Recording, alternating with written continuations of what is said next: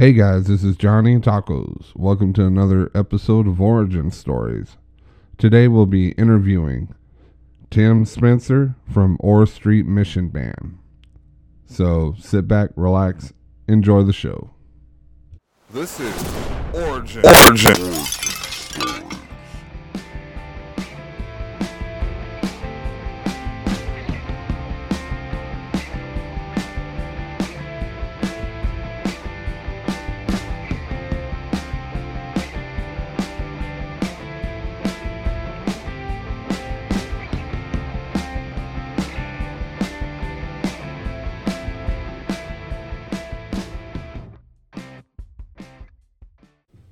Welcome back. This is Johnny Tacos, and I'm here with a awesome dude named Tim Spencer. If you haven't heard his band Ora Street Mission Band yet, you're about to. Hey, what's up, Tim? Hey, how are you? I'm doing good. So tell me a little bit about you, about your um, your youth. My youth? Yes. Uh, well, I, gr- I grew up. Um, uh, parents were divorced when I was young, and uh, uh, my dad moved to Florida in uh, '85, and I was extremely excited because uh, we went to visit him that summer, and uh, you know he had this house on the beach back when that wasn't a big deal. This was in uh, New Smyrna Beach, which is just south of Daytona and uh, we showed up there on the beach, and uh, it was like, wait, we're gonna be here all summer. And of course, my dad worked, so myself and my two brothers basically just uh, roamed the beach unsupervised for an entire summer. My my dad would come home at, at lunch and. Uh, after work, of course, but uh, you know we had a lot of time. We were just running around. I mean, we were we were fine. It was just a I, it'd be weird. I, I feel weird leaving my kids at 14, 12, and 10 just to run amok on the uh, beaches of Volusia County. Well, you know, when uh, when I was younger, my mom actually forgot about me at a lake for about eight Oh, hours. man. So, so yeah, yeah, I feel you. I feel you being uh, left to your own devices. You can get in a lot of trouble being a kid uh, on devices. So, yeah. so, um, so you moved to Florida, hmm and you um, is that when your music, your talent in music started happening? No, not really. So um, we, uh, well, the interesting thing that happened was my mom wanted us to go to private school. So my dad looked around, and the only really private school that was around was a school called Warner Christian Academy. So my dad, not really a believer, said, "Hey, it's a private school. It's what your mom wants. It's what we have to do to get you guys down here." So I said, "Fine, yeah, sure, let's let's go." And I remember him driving us to school the first day, and him not being a believer said, "Hey, son, they're going to tell you a bunch of stuff about born again and becoming born again." I said, "I don't know how many times you have to be born." But you just make up your own mind and you just believe what, what you want to believe. So he just left it at that. So a little bit of mild hostility towards, you know, an evangelical wor- worldview in that moment. But uh, it was funny because later when I, you know, started reading the Bible as a, as a Christian, seeing that that almost exact same conversation in uh, John chapter three, where Nicodemus says, "How many more times does a man have to be born?" It was interesting that my dad said that, but it was going to Warner Christian Academy, even though I went to like an Episcopal church when I was younger. Yeah. I didn't really hear the gospel until I was 14, and th- basically they would. It was a Church of God, Anderson, Indiana denominational church that Mhm. the school was out of, and it was um, so they would bring in different youth pastors and different teachers and people. Uh, I mean, like Bible teachers, and they would preach. I mean, strong repentance, hellfire and brimstone. Really, really kind of terrified me as a kid, but you know, God certainly used that, and I realized early on, it's like, man, we have one. Our life is but a vapor. We have one moment that we're here, and I remember just as a young man, you know, telling God, it's like, I don't want to mess this up. Like, help me not mess this up. I I recognized from an early age, I only had one chance, one shot at this. So, um, So you you um, you think that um, having two parents from one from a a Christian side and one that's not so Christian. Did that that form you to who you are, or did were, did you have some No. inner battles that you had to Yeah, fight? uh, I mean, I, I think I had the same inner battle that we all have when, when we're wrestling with, when we're presented with the gospel and we have to decide to deny ourselves and to give our lives completely over to something that we can't see, yet we know is real, we can't see it.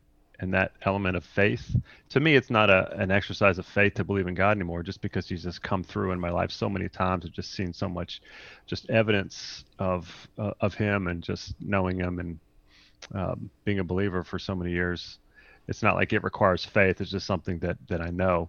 But uh, you know, even though my mom went to would take us to an Episcopal church, I almost think some parents think like they want the best for their kids and they want their kids to have some sort of moral uh, framework. Uh, so I think that was.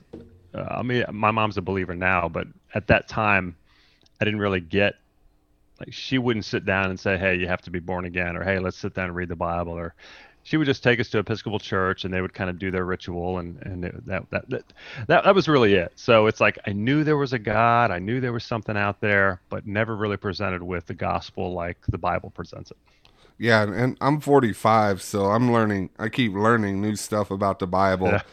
Oh, sure, every yeah. time, every time you open it up, it's like a whole new, new uh, feeling and a whole new perspective. So, and it is it just and it also depends on how uh, what uh, your pastor, you youth pastors, you Mm-hmm. you know um, every everyone that surrounds you because you have to test every spirit. Yeah. So, um, so about about 16, I became interested in uh, in music, um, in playing music. I had a cousin that had bought a drum set, and I was able to sit down and kind of pick it up pretty quick. And I became very interested. And kind of having two parents it was kind of neat because I could. Uh, you know, I, I basically had two resources to pull from. So I went to my mom, who had remarried, and uh, a doctor. So it's a l- little bit of uh, available resources there. So I said, Mom, I really want to play drums. So the first drum set they bought me was a Remo drum set, and it had clip-on heads, like wow. like buckle on, Yeah. like it would just kind of snap on. My mom was like, "This would be easy. You won't have to worry about tuning it." But it's, they sounded terrible, but it got me, you know, on the ground floor. And then later, uh, I think I was maybe senior in high school. Uh, she bought me like the Mac Daddy. It was a pearl birch drum set. I had the drum rack. I had nice cymbals. It was just uh like a just a kind of a high end set. So that that put me in a position where people kind of I don't know. It's I get maybe it's kind of shallow, but people see that you have good gear and they just assume you're good. it's not it's not always the case, but uh, you know, being kind of in my teens in, in Florida, I was able to play with uh, some some youth groups um, and different churches. Um, not a lot of it's it's changed now, but at that time, not a, not a huge talent pool in uh, in the area at the time. So a kid that had a nice kit and you know could at least you know keep a beat was uh, in in high demand. you know, similar to like podcasting equipment. I bought this expensive one. They go, "Wow, you must be a star." Go, yeah, in, in my own mind, I'm a star. In my own mind. If you ask my wife, that's a different different story. So, Sure, so sure, what yeah. um what musical influences um you know have? that, that's a that's a good question because I never liked Christian music at the time. To me, when I heard it, I just thought it was cheesy. It was just trying to be something that they weren't.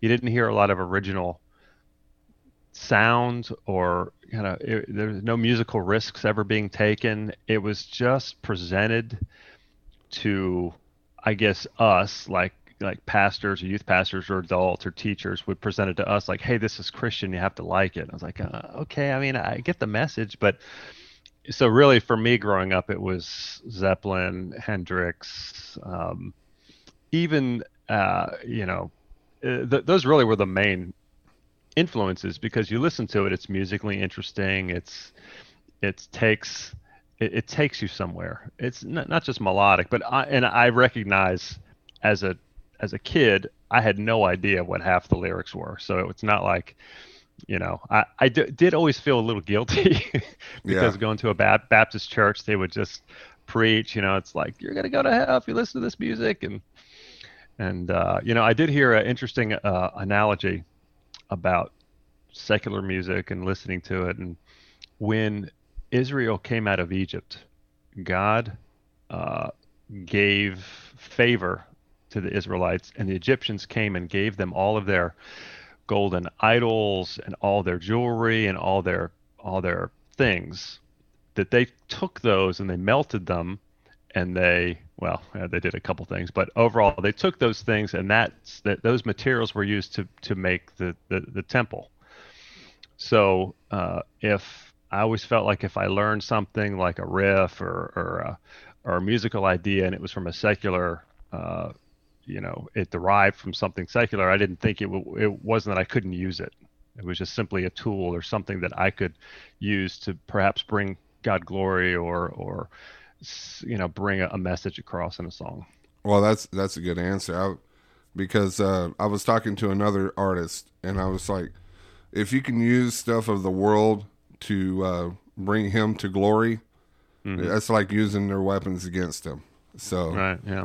And and your music, um, when we listened to it, you could tell that you have that musical influence back then, Right. Yeah. and and how it how it goes through. But you know, uh, you had some earlier bands that you were in that you during your high school, Right. or Yeah. Yeah. So uh, when uh, so this was I was I graduated from uh, high school, so I was in college at the time, but I still played a lot of music at First Baptist Daytona, mostly in the youth group. At that time, they weren't really progressed to have a drum set in Sunday morning. It's still pretty traditional. So there was a youth group in Lakeland, Florida, that was doing a well, what do they call it? A super summer. Some it, it was a, a church camp, and they had a band. And they, they needed a drummer, so they were calling around to just all different Baptist churches. They called First Baptist Daytona, and they said, "Hey, do you have anyone there that plays drums? We have this week long camp."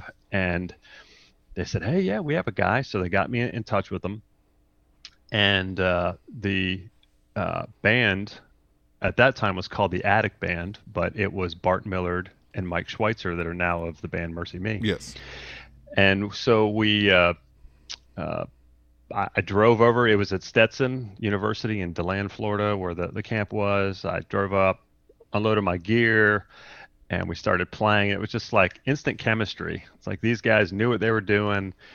They were talented. It was just such a fun atmosphere. Not all church atmospheres are fun. They should be. I don't know why. It's just like, um, but this was just a, just a fun experience. So uh, we just hit it off that week, and I didn't want it to end because we'd go in there and that we would just we were just killing it, and I didn't want it to end. So I I was so excited about it. I said, "Hey guys, listen, I know you're two hours away, but if the church will cover gas, I will drive on Wednesdays from Daytona to Lakeland." And play in the youth group. We'll just kind of continue this musical adventure here. And I did that for about two years. And during that time, uh, because I'm already over there, sometimes I'd spend the night with Bart and sometimes I'd, I'd drive home late. But we would have the, we'd, I- I'd show up and have, I, I basically would take that day off. So I'd drive, show up an hour early, we'd practice. Um, then we'd have the, uh, the youth meeting and then we'd go to dinner and then we'd come back and basically jam out for a couple hours. So during that two years of time, we started writing songs. I just had some, so I was playing guitar at the time. I was mostly a drummer and you know singing and vocals was not even anything i was doing seriously i would write songs like in my room and you know playing for my girlfriend and stuff but not not anything uh, i didn't think i was going to be a vocalist per se so uh, uh, it was about two years and we had recorded the best you could at that time now recording is very inexpensive and easy and i do it in my house and i can send something to a studio musician and they will lay down the track and I'll get it back the next day. It's very easy now. But then we had to use the church's equipment, get the church's permission, but they let us record some stuff and um, it turned out pretty well. We, you know, we are pretty happy with it, and it kind of started to get traction amongst the people that we were connected with. Different churches wanted us to play, so we got we got to play a lot of gigs, not just in the youth group. We were playing different youth camps, and different churches would have us come. And Bart always had this just amazing testimony about his dad passing away, and uh, we we it's interesting. I've probably heard that testimony about 50 times. Yeah. Um, you know, and it's it's a story. I don't I don't I don't minimize it because I heard it so much, but you know, you kind of like, okay, this is the part they're all going to start crying, uh, just because you know, right? And he probably broke down most times that, that he, he told that story. It was very very genuine, very very real. And uh, so what happened was about two years into it, um, he went to a camp or he did so, some event in Switzerland, and he met Jim Bryson, who was the original keyboard player in MercyMe. And he had actually talked about naming our band Mercy Me, and I don't know, I I didn't think it was because we were listening to Pearl Jam and we were listening to grunge at the time, and that was kind of what we wanted to do. We just we just wanted to have Christian lyrics, you know, and uh, so his style definitely is a little bit different. And uh, so, not that it was a clash, but uh, when he hooked up with Jim, they really connected as well. And he said, "Hey, this is what we're doing. We're moving to Oklahoma." You're welcome to come with us. Uh, we'd love to have you, but this is what we're doing. We're going to do the songs we've been writing, and we're going to record them, and we're going to go to Oklahoma. And I was like, Oklahoma? I just, I just didn't. I said, nah, I, I, I, don't, I don't think so. You know, I, I just, no. So I, so I, I passed, and uh, so later, about a year later, yeah. in the mail, uh, a friend of mine that I didn't even, I didn't even get one right away. They sent me one eventually, but they sent their album that they recorded, and they had a new drummer, which always makes you feel weird, but he was really good. And they recorded all the songs and written a whole bunch more. So uh, later, so that was kind of where I was out of the picture. And then one day, I'm driving down. This gosh, must have been 2001, maybe. I was just driving in the car, listening to Z88. It was the Christian station here in uh, Florida, and heard this song I can only imagine. I thought that sounds like Bart. Man, whoa, that song is really good. And uh, so I, I kept hearing the song and I thought this thing is really taking off. So I didn't have a way to get in touch with them. I went through the website and said, "Hey, this is Tim Spencer. I'm, I'm just trying to get a hold of you know Mike and, and Bart." And uh, like a day later, they, they we got back in touch, and I was just so excited for them that they had that success. And um, so so yeah, that was really kind of at that point I didn't have too much contact with him anymore, but uh, did reconnect at, at that time. So so do you feel like you kind of kicked yourself in the butt from being in there? Yes and no. Um, you know, I'll, I'll see him on Fox or something or some TV show, and it's like, man, you know, that, that would have been that would have been awesome. But um, in a sense, I mean, I, I think I probably would have gotten bored with, with playing drums just because I had so many other ideas. And I don't know if I was still in the band, maybe some other it might have been a slightly different direction. But um, at the time, though, I think the biggest problem for me was so immature. So, and you know, Bart has a very big personality. I have a very big personality. I mean, I was so immature, Johnny. I would insist that my drums were not too far back. so people so people couldn't see me. I didn't want to be just in the background while Bart's up there, you know, being who Bart is. So, and uh, I mean, now, like now, I, I could care less. I would just like put a screen up in front of me. I, I don't care. But at that time, my immaturity, uh, that probably would have would have gotten old after a while. So you were the Tommy Lee of of the group. Huh? I got to be up there. I want to get. I want to get. Uh, I want to be moved around upside down. Oh, I want gosh, everybody to focus terrible. on me. I just, and you know, as you mature as a believer, it's like that is the antithesis of how God wants us to be. You know, God in uh, one of my favorite scriptures is in Ephesians uh, three nine. And it talks about uh, you know Paul's writing. He says it's it's for this reason that Jesus the the all of creation was created through Jesus, so that the ecclesia or the the that word is translated church. The ecclesia yeah. would demonstrate God's wisdom, His value system to powers and principalities.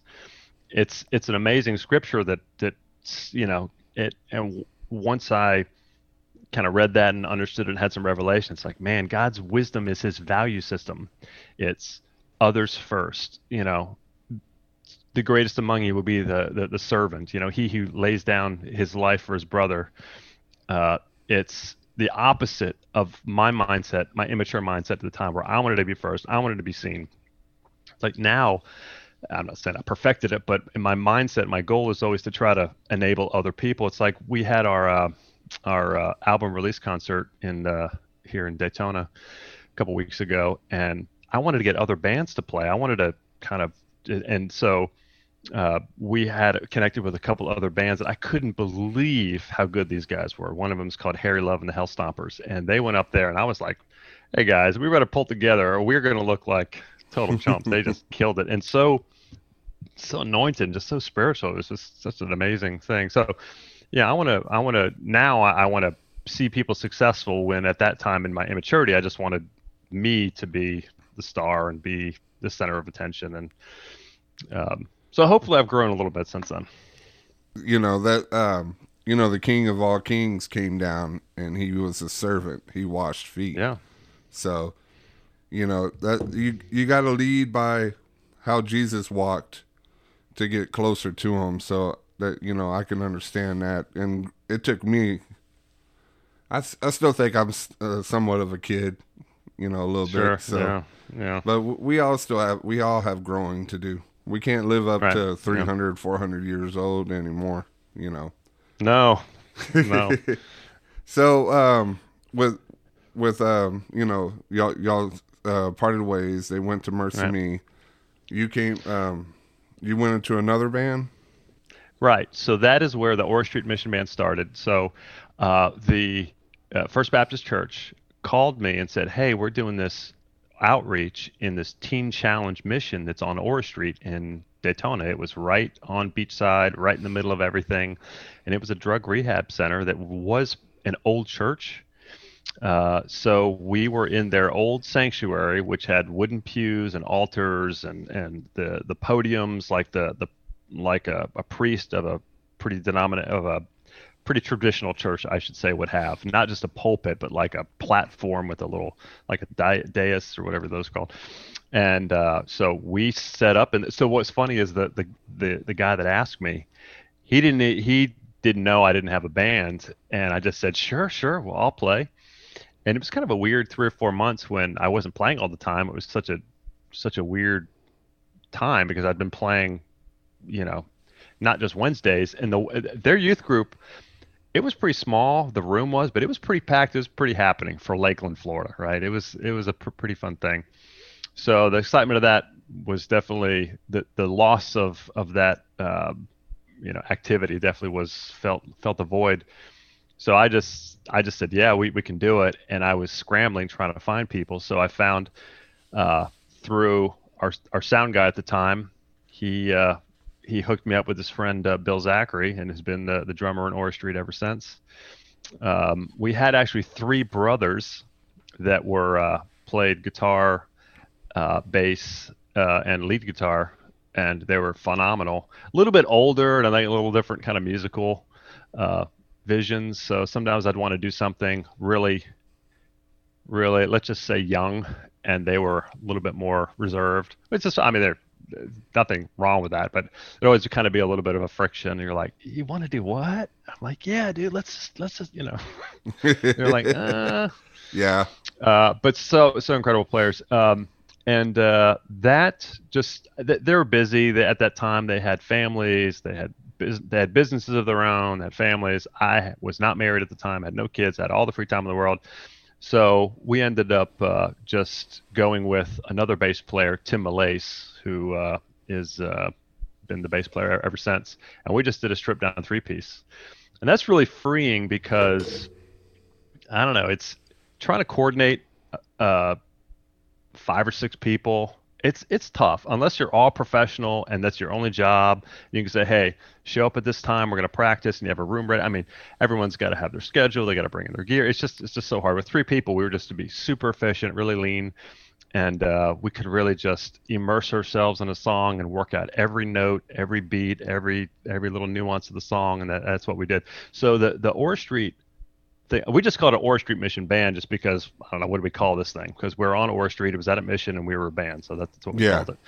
And that lasted for a year, year and a half. But because of that, through that connection, we had so many opportunities. There was a a uh, uh, a ministry called Portofino Rock. I don't know if they're still around. They had a they had a, a picture of us doing a couple of these gigs. They had a 18 wheel, 18 wheeler uh, semi truck with a trailer that was modified as a stage. Wow. And in order in order to fund it, they would actually, you know, ship goods like they had a contract with Pepsi and a few other things. And then when the truck wasn't moving anything, they would pull the trailer down, this beautiful trailer, uh, and it would unfold into a stage. And they had a built-in sound system. So we would go. We did a gig in St. Augustine. We did a couple in um, Daytona. Just pull right up on the beach in the middle of the spring break and just play and preach and and share the gospel. And it was just awesome, awesome opportunities. So where did uh, Nashville come into place? Was that in between uh, your your Ora Street and uh, your previous? Correct. So right. So uh, it, was, it was about '97. Um, I, would kind of come to a place in my life where I needed to kind of make some career decisions. I mean, I'd always um, assumed music would just take off and I, I could fund myself. And I, I, thought, yeah, I could make that a career. I'm thinking, I don't think that's going to happen in Daytona Beach. So uh, I had a friend from high school. He lived in Nashville. I got in touch with him and and uh, I said, hey, um, you know, what's it like up there? And he goes, hey, I, dude, my roommate just moved out. I got a place for you. it's two seventy five a month plus utilities. I was like, oh, done. Wow. Saved up a bunch of money, sold my drums because oh, here's the thing was, was I really wanted to like play guitar and sing, and really started lead, leading worship at, at, this time too, which is something that's very exciting for me. And I wanted to do that more than play drums. I felt like I kept getting stuck playing drums, and I just sold those Pearl drums, and uh, and just bought a couple of guitars that I thought I, I would need in uh, in Nashville, and moved to Nashville, and uh, just played a ton of gigs up there. It was re- really really fun time. Nothing really happened like like I'd hoped as far as you know breaking out, but it was kind of a different time because it was the late '90s, and there was no, and I wouldn't say we were ever grunge per se, even though some people say they, they hear that influence, but kind of that music was sort of of, of passing away, uh, not passing away, but it wasn't really. People were not getting signed to do like Christian grunge. I don't know if there really was ever ever anything like that. Um, I just wanted to play good music and be recognized as a musician, but just have Christian lyrics. You know, sometimes you know my wife will ask me, she's like, "Are you a Christian?" that's in a band or are you a Christian band? I said both. Huh? at all. Uh, so uh, so I was there in Nashville for a few years and then ended up moving back to Florida, got married, and when uh, my wife got uh, pregnant, uh, we were thinking we don't want to raise our kids in Daytona. so we moved. So she moved with me back to Nashville. And then I started working in my career, and I, am in the IT field and doing a bunch of things. Um, and then uh, still so kind of the Ora Street thing just kind of kind of took a, a hiatus for a while, but uh, it was really a few years ago where uh, I got this call out of the blue from Mike Scheuchzer. Uh, mm-hmm. Actually, it was a Facebook a Facebook message. Oh, like, okay. Is this Tim Spencer? Tim Spencer of the Ora Street Mission Band? I said, yeah. and he said, and he goes, hey man, I need to talk to you. Call me this number. So I called him, and he's like, dude, how's it going? Great. I, they lived in Nashville all this time. I didn't really realize it because uh, they had lived in Texas for a while, but they had moved to Nashville. And uh, he said, hey, they're doing a movie about Bart's song. I can only imagine, and the producer wants to use one of the songs that you co-wrote. I was like, wow. So we met at Carrabba's. Uh, Mike was there. I probably hadn't seen him in 20 years, and uh, it was a great little reunion. And I always kind of wondered. It's like, hey, I had written co-written three songs on that first album. In my mind, I thought they had sold like hundred thousand. Yeah. Know? And uh, so I talked to him and said, "Hey, how many of those did you guys sell?" And he goes, "Man, Bart's grandma paid to have those CDs made. I think we sold a thousand. we probably gave half of them away. I was like, yeah, okay. I was like, that's, that's, that's, that's how it goes. And I said, hey, how come you guys don't re-record this or re-release it? And like knowing what I know now, the first time you record something, uh, you don't really know what you're doing. So as you get better at it, you listen to the first stuff that you did. It's just so cringeworthy. I thought it'd be so cool if they re-released their first album. They're like, no, we've moved on we're we got different musical interests and ideas. I was like, oh, okay, fine. But uh, but I did talk to the publisher, and they're like, hey, we got to get this publishing squared away. And it was just kind of funny. It's like these songs that that they're actually they're on YouTube. You can go on YouTube, look for MercyMe, and look for uh, it's the uh, "Pleased to Meet You" album. Someone uploaded it to YouTube, so all those songs are out there. And uh, I don't know. I just I listen to those. I just have very very fond memories. That's not me playing on any of those, but there's three of those that we, we co-wrote. And Bart, I realized right away, has such a talent, such a gift for lyrics Yeah. and of course his voice. Uh, just quick, quick aside about Bart. Uh, it was Christmas time. We were at the church where I was doing my normal Wednesday thing when I was with them, and uh, and the youth pastor said, "Hey, I want you to do this song, Mary Did You Know?" I think it was pretty new at the time. Bart's like, "Okay, so at that time, you drive to the Christian music store and you get the track." So he bought the track, popped it in his car, drove home while he's driving, drove back to church, and while he's driving, he's kind of learning and singing the song. And in the car, he's just nailing it. I'm just sitting in the car. I'm just like, man, oh gosh, it was just it was awesome. And then he went and did it that night and just completely killed. Yeah, I get Um, it. I get a different reaction when I'm seeing loud in the car. So yeah, I, I was just like, wow, dude, I'm in this car. Of course, he wasn't he wasn't famous at the time, uh, but uh, you just kind of know. It's like, man, this guy's got definitely got got talent. Um, so, but of course, I had really nothing to do with. I can only imagine. Well, I, I, I had nothing to do. with That was their own success that they had way, way, way, way after me. But uh, when I found out that the producer wanted a, the early stuff, and it's funny because if I don't know if you've seen the movie, I can only imagine. yeah, I have it. I But- actually have it on um, on the wall on a bunch of our movies. So so yeah, it's, Oh, a, it's a Yeah. great movie. It's a great movie. And uh, what's funny is the song that they put in there that I co-wrote is called "The Attic," and it's the song that they're playing when they're in Oklahoma at some concert. Oh, okay. And and it's the one where Trace Atkins, who plays the the the A and R rep that kind of discovered them, he's the guy that basically went in and said that that's a crappy song. That's not the stuff you should be playing. You should be playing. The crowd reacted when you sang "Beautiful," and I was like, man, why? You know, so, so every once in a while, why Trace? yeah. Why? I know. Come on, man. So uh, my kids will. Uh, I'll be. We'll be talking musically, and they'll be, you know, just goofing on me or something, and I'll say, "Of all the people in this room, who's had a song in a movie?" And they're like, "Well, "It was the song that they said was terrible that they needed to improve on." It's like, oh gosh, okay, so hey, well, so that's how that, that's how they push back. Yeah, just take credit where credit is, right? It, it was there. And- Oh, Yeah, and and you know what was so uh, really awesome about them is the the uh, the production company, whoever was funding the movie. I don't I don't really know how that part works. They uh, they said we're going to pay seventy five hundred dollars for all the music, and there was three songs. And MercyMe said we're going to divide them up evenly, and we're going to give Tim the percentage of what he contributed to that song. So really, they gave me the same percentage as I can only imagine that song, mhm. and then my song. It, it was a song that I co-wrote with both of them, so I was a, I did half, the little over half the music, and Bart did all the lyrics. Uh, and then another song, "Beautiful," that they paid. I don't think that was a MercyMe song, but uh, so they treated it all equally, which I was not expecting. I was like thinking I'm going to get a hundred bucks, and just a credit in the movie, I thought would have been cool. So it was cool to go see the movie and see your name, you know, going up in the in the credits. So that was fun. So, um, with all that, and and you deciding to go from drums to guitar, you Mm-hmm. started this band going. Um, who's who's all in, in in this band? Who who's everybody in the band? Right. So the three core members are myself. Uh, the bass player is named Tim Tim Malay. So we have two Tims. So every time someone says Tim, two people turn around. And the drummer is is uh, Bill Zachary.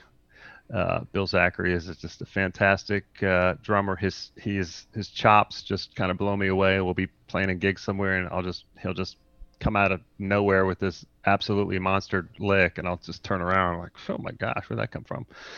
Uh, and known these guys for such a long time, and it's really fun. So um, that's that's who's in the band.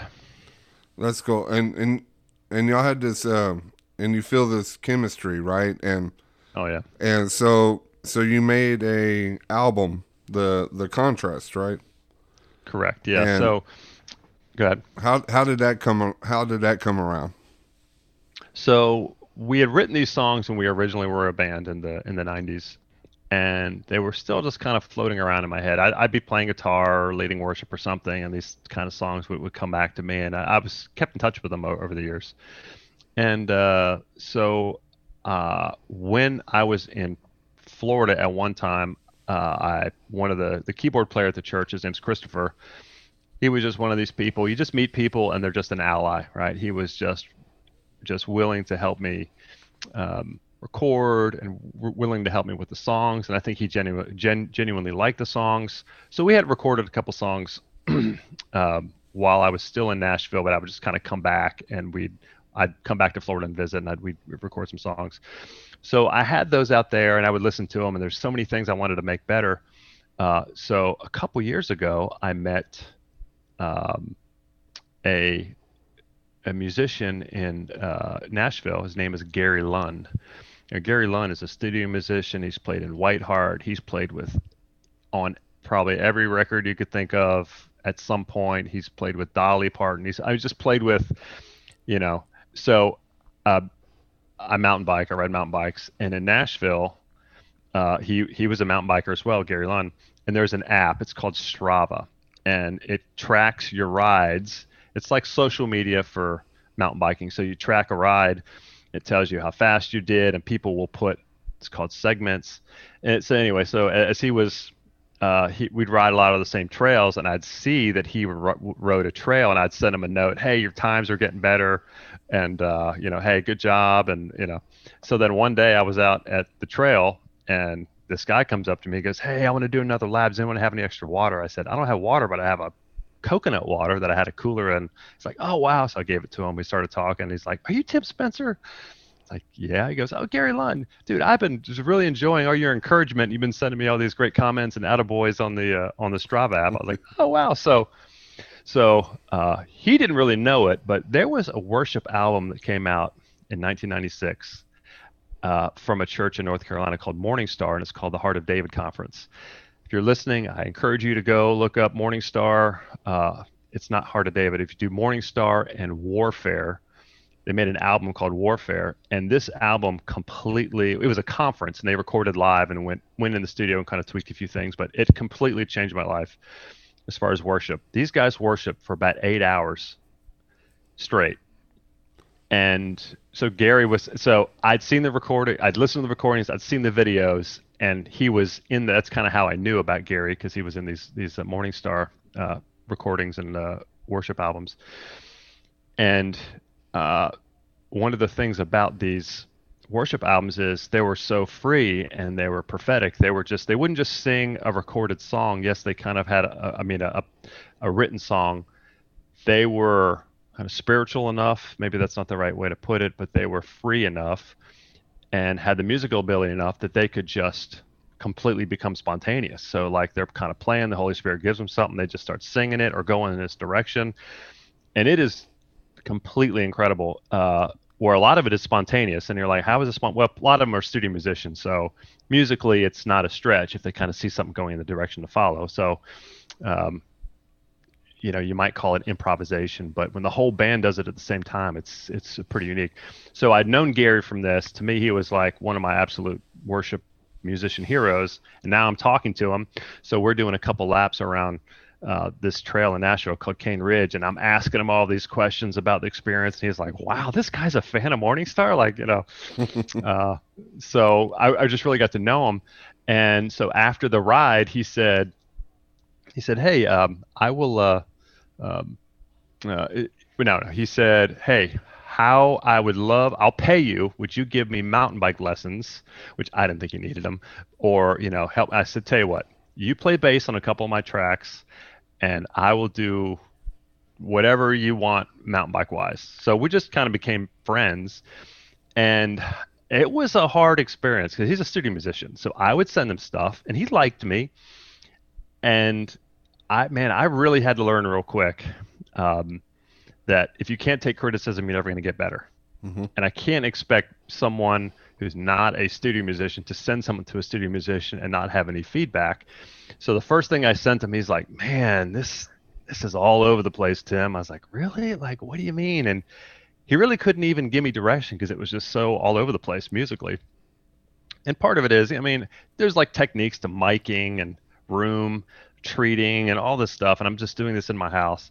So he kind of came over and helped me with a few things, but little by little, you know, he would he he would with kindness he, would, he would he would give me some critiques and I'd ask him, it's like, hey, when you play with a studio drummer, because I was playing drums on all these tracks at the time too.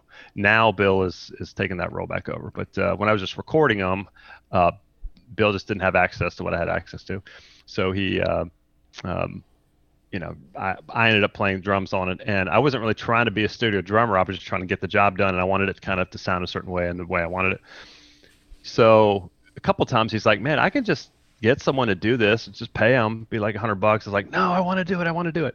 So through that time, and it wasn't just drums. I'd play stuff musically. He's like, man, I just don't think it's working. Or it's like, and here's the thing that he would do that, that where I really needed help was he would send me back. He'd, he'd go into uh, Melodyne or Auto Tune, whatever, and he wouldn't auto tune it. He would just fix the melody where he thought it would be. So he was actually helping me with some of the the melodies. So when you hear contrast, that whole uh, chorus is it used to be completely different and terrible compared to what he did. So he sent me he he said this is what how it should sound, and he he, he sent you know he's just like little chops of my voice and you know pitched correct so it so it you know it's it plays the melody that he was wanted. I was like wow that's what it needed. And I'd be over at his house. We'd be doing line by line. He'd say flat, sharp, try it again. Didn't sound good. That sounded good. And we just do line by line and and and record the song. And it was like I hadn't experienced that, and a lot of people probably have musically. But so I have Christopher that will take that idea. He'll go and mix it, and he'll add his his part. And I have I have Gary. So I kept thinking, if I don't record an album when I have access to these two people, uh, I'm it's my fault. It's total yeah. missed opportunity. So, so the uh, sort of like the Jedi Knight Padawan kind of relationship there, right? Oh yeah, and man, it, there was there were times when he would I'd send him something and he would just send back a text. Sounds like you're trying too hard. I'm like, oh god. I remember the first time that I sent him anything because I just I just met him. I was like, ah, you know, it's like Nashville it's it's kind of a thing. It's like, oh, you want to hear my music, or hey, check out my music, because. And I've learned something. If someone really likes your music, they'll they'll listen to it on their own. Everyone's gonna say, yeah, it's great, right? But if they go and listen to it on their own, like if you send it to someone and you can see you have a few more plays if it's on SoundCloud or something or Spotify, then you know, okay, that song probably was good. If no one ever listens to it, probably not good. And another way you know that your song is ready is when you're listening to it. If you if there's things about it that, that bug you, those are the things you got to fix. So th- those are things that Gary uh, taught me. But man, there was some brutal moments that I was just like devastated when I got his response. Yeah, I, I remember my um, my first couple episodes of podcast. There only had maybe two or three views. And I think mm-hmm. it was me that saw it like a couple of times, and then my pastor. he goes, yeah. "Hey, that's really yeah. good." Well, thank you. Um, I didn't really think it was all that well. Neither did the masses. Yeah. But you learn, you learn, you progress. You know, it sounded like uh, he gave you uh, the best gift of all. You know, uh, his knowledge, and uh, you've been blessed. Yeah. You've been blessed. Uh, the, almost your whole life. You've been blessed. Yeah. As it sees right there. So, um, there's two songs that you you you gave me to um, play mm-hmm. on your interview uh, and sure. Uh, which is the Carpenter's Son. Uh, where did that mm-hmm. song come from? So, when I first got saved, I, it, it, amazed me how many people, because I didn't grow up in a Christian home, and most of the people I went to school with, they were going to a Christian school. They did grow up in a Christian home. I didn't understand how they weren't like believers. I guess it's like with anything, when you've had it all your life, you don't recognize the value of it because it's just your normal. It's just your norm. For me, it wasn't normal. Because when I got born again, the moment that I, you know, repented and said, you know, God, I want you to, you know, I make you my Lord, I make you my Savior, I, I, you know, I acknowledge you. Um, I felt this complete and it was supernatural. This burden come off me of my parents being divorced and my stepdad and just issues that happened and just a lot of just very difficult things. But it's just the burden of that left, and I just had a peace that I never had in my life before. So it was very real to me. So when I got to college, and you would hear people just completely discount Jesus, the story of Jesus, the Bible. Uh, man, it just broke my heart. And, and, and to me, it's like he's not just a carpenter's son. I know that's what people say, uh, uh, but he's so much more than just a carpenter's son. Um, at least, you know, to me, he's he's someone that completely renewed me, you know, saved me, uh, cleansed me, gave me peace where I had complete depression and sadness in a supernatural way. So that's that's really the the, uh, the kind of the, the basis. It's kind of powerful when when you need him the most. He's there. He's there when when yeah. you're at your lowest, at your when when you're screaming out for him. He's but he's he's always there. He's he's there comforting you, but he's there in your time of need. And you know I, I love right, that yeah. song. That's the, that's the reason why I played that song on New Year's Eve. I love yeah. that song.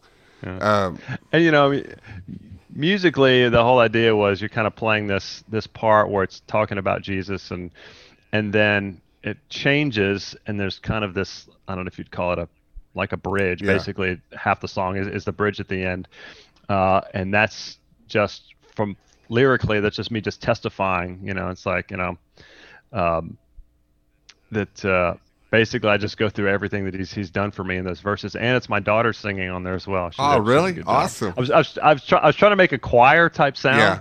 so I just recorded myself about ten or eleven times and her about 10, 11 times. Just put it all together. It sounded. Yeah, I, I was I was wondering. I was like, wow, you, you got the whole family. Is you're like the Partridge family. yeah. and now, here is Carpenter's Son by Ora Street Mission Band.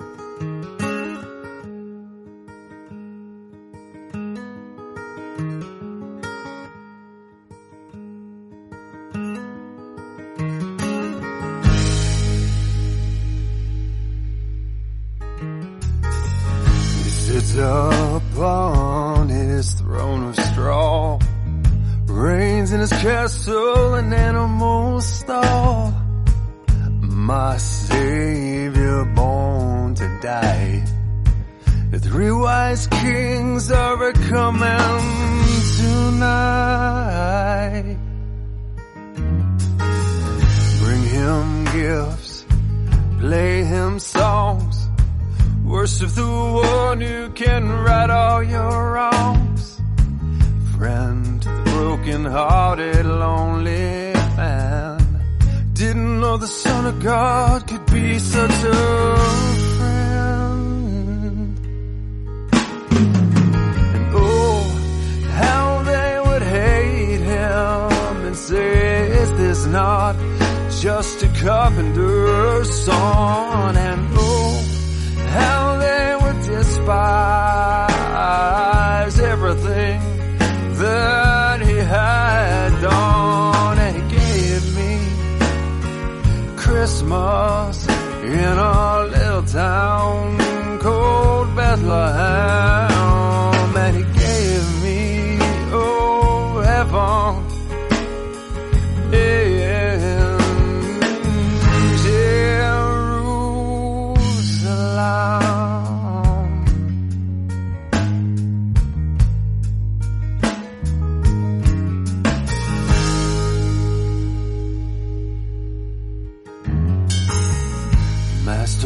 Can you hear my son?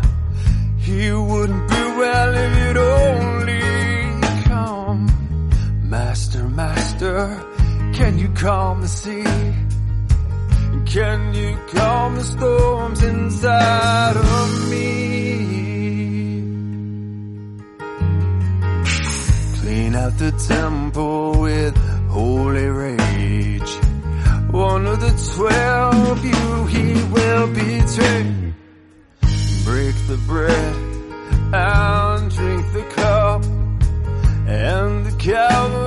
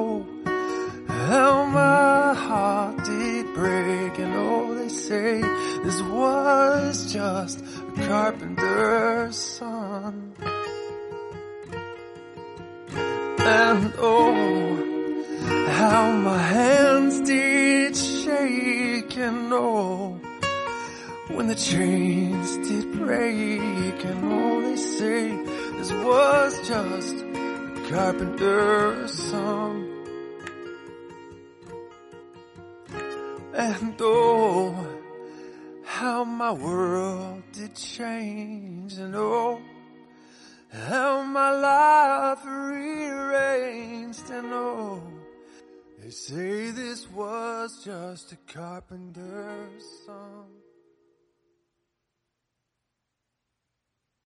Yeah. So um, yeah. the next song, The Contrast, which is the yeah. the album title, correct? And yep. that that song, if you can elaborate on. Sure. So that song, uh, growing up in in Daytona Beach, if you say you're a Christian, it wasn't it, it, it even still it's it was uh, you just say you're a Christian, people will like stop using profanity around you. They'll they'll you're you're actually bringing light into a dark situation. You just by saying, "Yeah, I'm I'm, I'm a Christian," they instantly change, and it's it it struck me because when I moved to Nashville, uh, it's a different culture. So everyone says they're a Christian. It's it's part of the the norm that everyone goes to church, or at least has an understanding of religious Christianity, if you will. So people, you know, uh, live in a way that you would not think would describe a Christian. Let's just let's just say that. And it struck me, it's like, man, it's almost better to be in Daytona where it's a darker place, but if you open your mouth and shine a light, it's just like every step we take, we should be bringing God's kingdom, and God's kingdom is His presence, it's His healing, it, his, it's His salvation, it's His peace, all those things that we should be carrying with us. That's the whole idea that we that He put the Holy Spirit inside of us to carry, because we're on earth, it could be in one place one time. The Holy Spirit can be in all of us, and and take that light. So it, it just it just uh, struck me that you know a man of God should have these attributes, and a man of this world will have these attributes, and there ought to be a difference. That's kind of the that's kind of the chorus. There ought to be a difference between a man of God and a man of this world. Yeah, because uh, when I I work in a shop, and you know, uh, a lot of mechanics are pretty uh, loose Sure. with their mouth, and they found Mm-hmm. out, oh well, Johnny's a Christian, and they go, oh, we're sorry, we didn't mean to say these words and all Yeah. that, and I'm just uh, I'm like. Okay, well, we're in a shop. I'm. I understand completely. I won't say it. Yeah. So uh, once you start leading by example, it, it seems like they they all say, well, you know, let's Yeah. let's follow that. Let's follow that Yeah. because Jesus wanted you to uh, to spread out and seed um, Mhm. Yeah. to to follow to be like Christ. You have Mm-hmm. to spread it out like a like a planter because we're we're all part of And the you know, body. Yeah, we are. And people that are lost never hesitate to talk about the things in their life that are important. Right? It's like that whatever lifestyle they're in, if it's a drug lifestyle, it's being in Daytona. People just walked up to, up to you and say, you know, where's the bean scene around here? Like the what? Like coffee bean? No, it's the you know. And that and it's like it, it kind of strikes me It's like you know, as believers, why aren't we the same way? And you know it's it's something that I, I I'm reminded of and, and try to emulate. Not that I'm trying to just for the sake. I don't want. I'm not trying to sound religious, but if we are to be salt and light, and we cover that light, we're basically not fulfilling our, our purpose. That amen to that. I appreciate that wisdom that you gave us. Um, once again, Ora Street Mission Band, the contrast. Come on!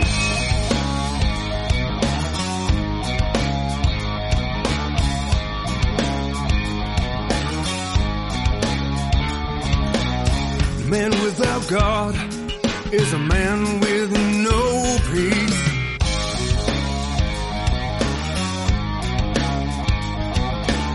He lays his head down, but he can't find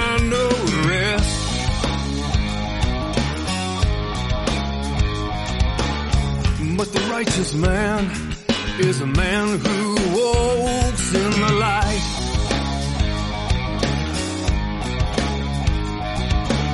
He fears no darkness and does not stumble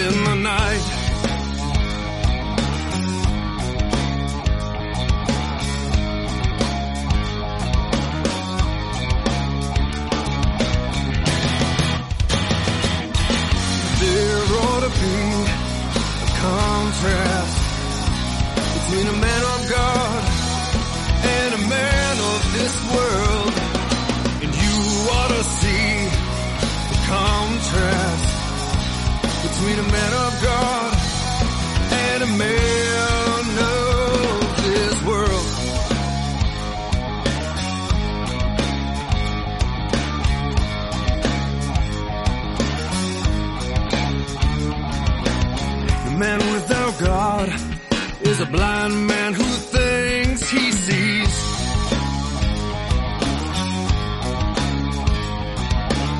Locked in his prison where he thinks he's free.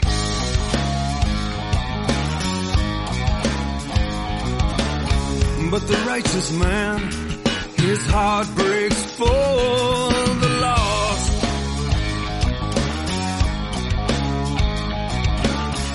Cause he knows what's at stake and he counts the cost.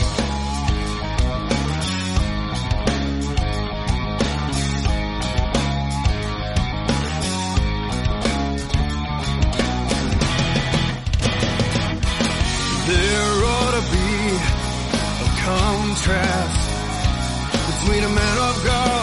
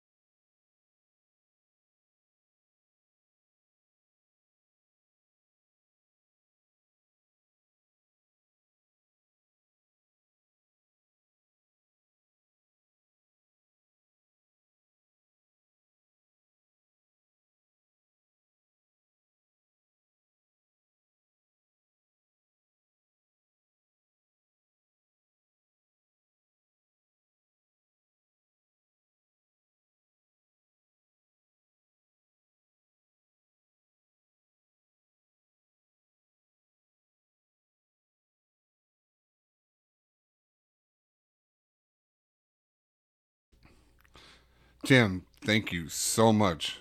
I am so honored to have you here. Is there anything you would like to plug at this moment? Yes.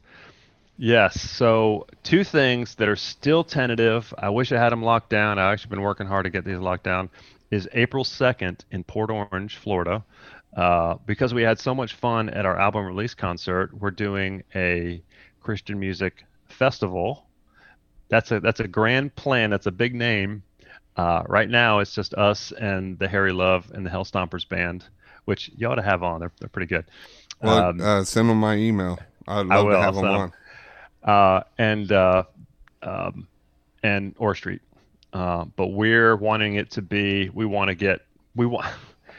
no, I, I hesitate because I I, I want to give everyone a chance, but I'm I'm looking for bands that are uh, not necessarily accomplished career-wise, but are good.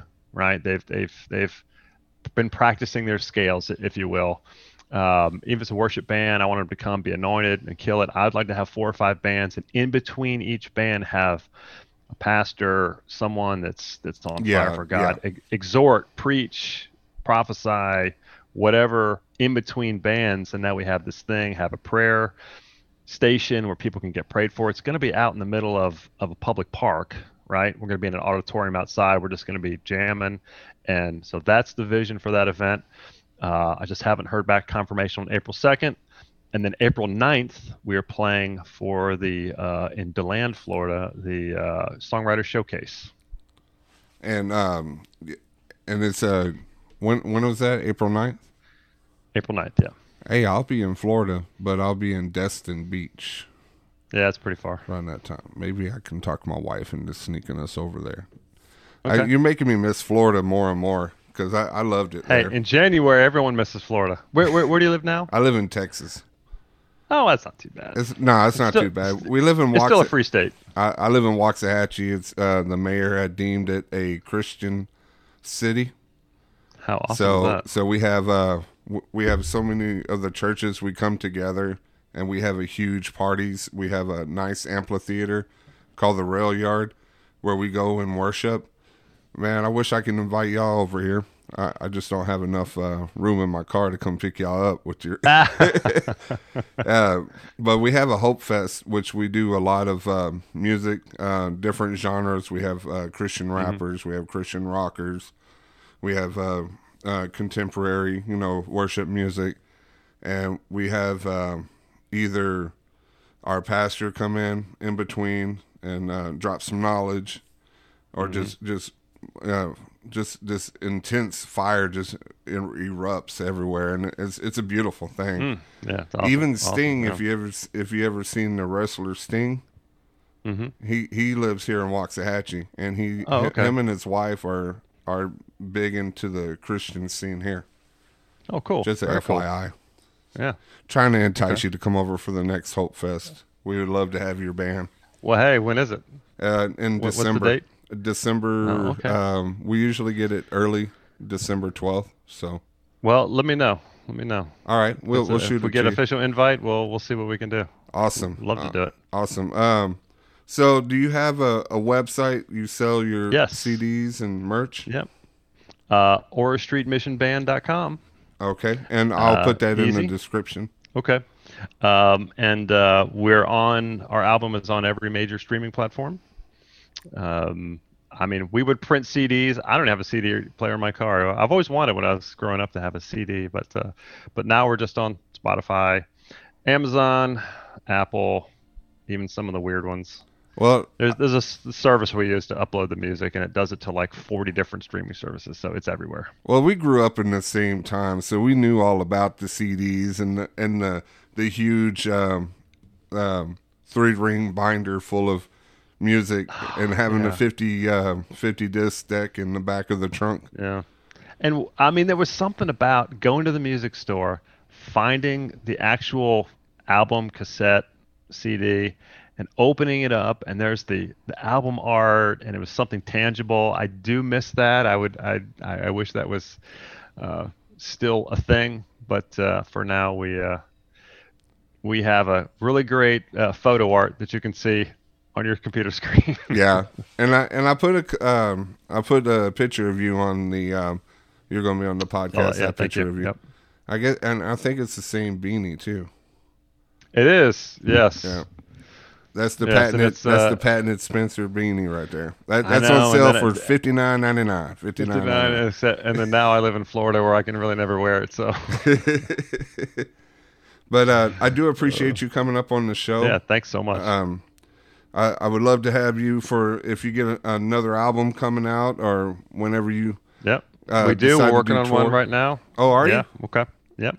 you? Y'all hear that? This is uh, a new album coming out. Hopefully uh, in Yep. twenty twenty two. So Definitely 2022. Yeah, we're we're busy. We're recording all the time. We're practicing all the time. Uh, now that I just moved back to Florida uh, in July, the guys are here. They really just live right down the street. We're practicing every week, and we're we're uh, gearing up to do something big. yeah, and I can see big things coming. I I can feel it because uh, the the music you gave me was just a little bite. You know, I, am hungry. I want to hear some more. So. Well, hey, there's a whole album out there. I know, listen the rest of it. and I'm gonna get on Spotify today and, and jam Okay. out to the rest of it. Um, what I like to do is like to have my guest uh, lead us out with a prayer. D- would you mind? Sure, sure. Lord, thank you so much just for just this awesome opportunity to meet with Johnny and just and just and just uh, connect and fellowship. Lord, we just pray that um, you know that we just be used, used in, your kingdom. That this small thing that we're doing that might seem small and insignificant to us, Lord, that you take it and that seed grows and it multiplies. And uh, God, we just pray that the the uh, the people that hear this would be touched, uh, encouraged. Uh, they would hear your word. A seed would be planted and that would grow. Your Holy Spirit would speak to them. Uh, open our eyes, open our ears, open our hearts, Lord. Put a fire in us, Lord, to win a generation in such an evil time, Lord. And we just thank you so much for the days that we have, that we would use them wisely. In Jesus' name we pray. Amen. Amen. Thank you. Uh, thank you all to all the listeners for listening to another episode of Origin Stories. And uh, if you need any more information, uh, be on the description, and you can contact him on his website.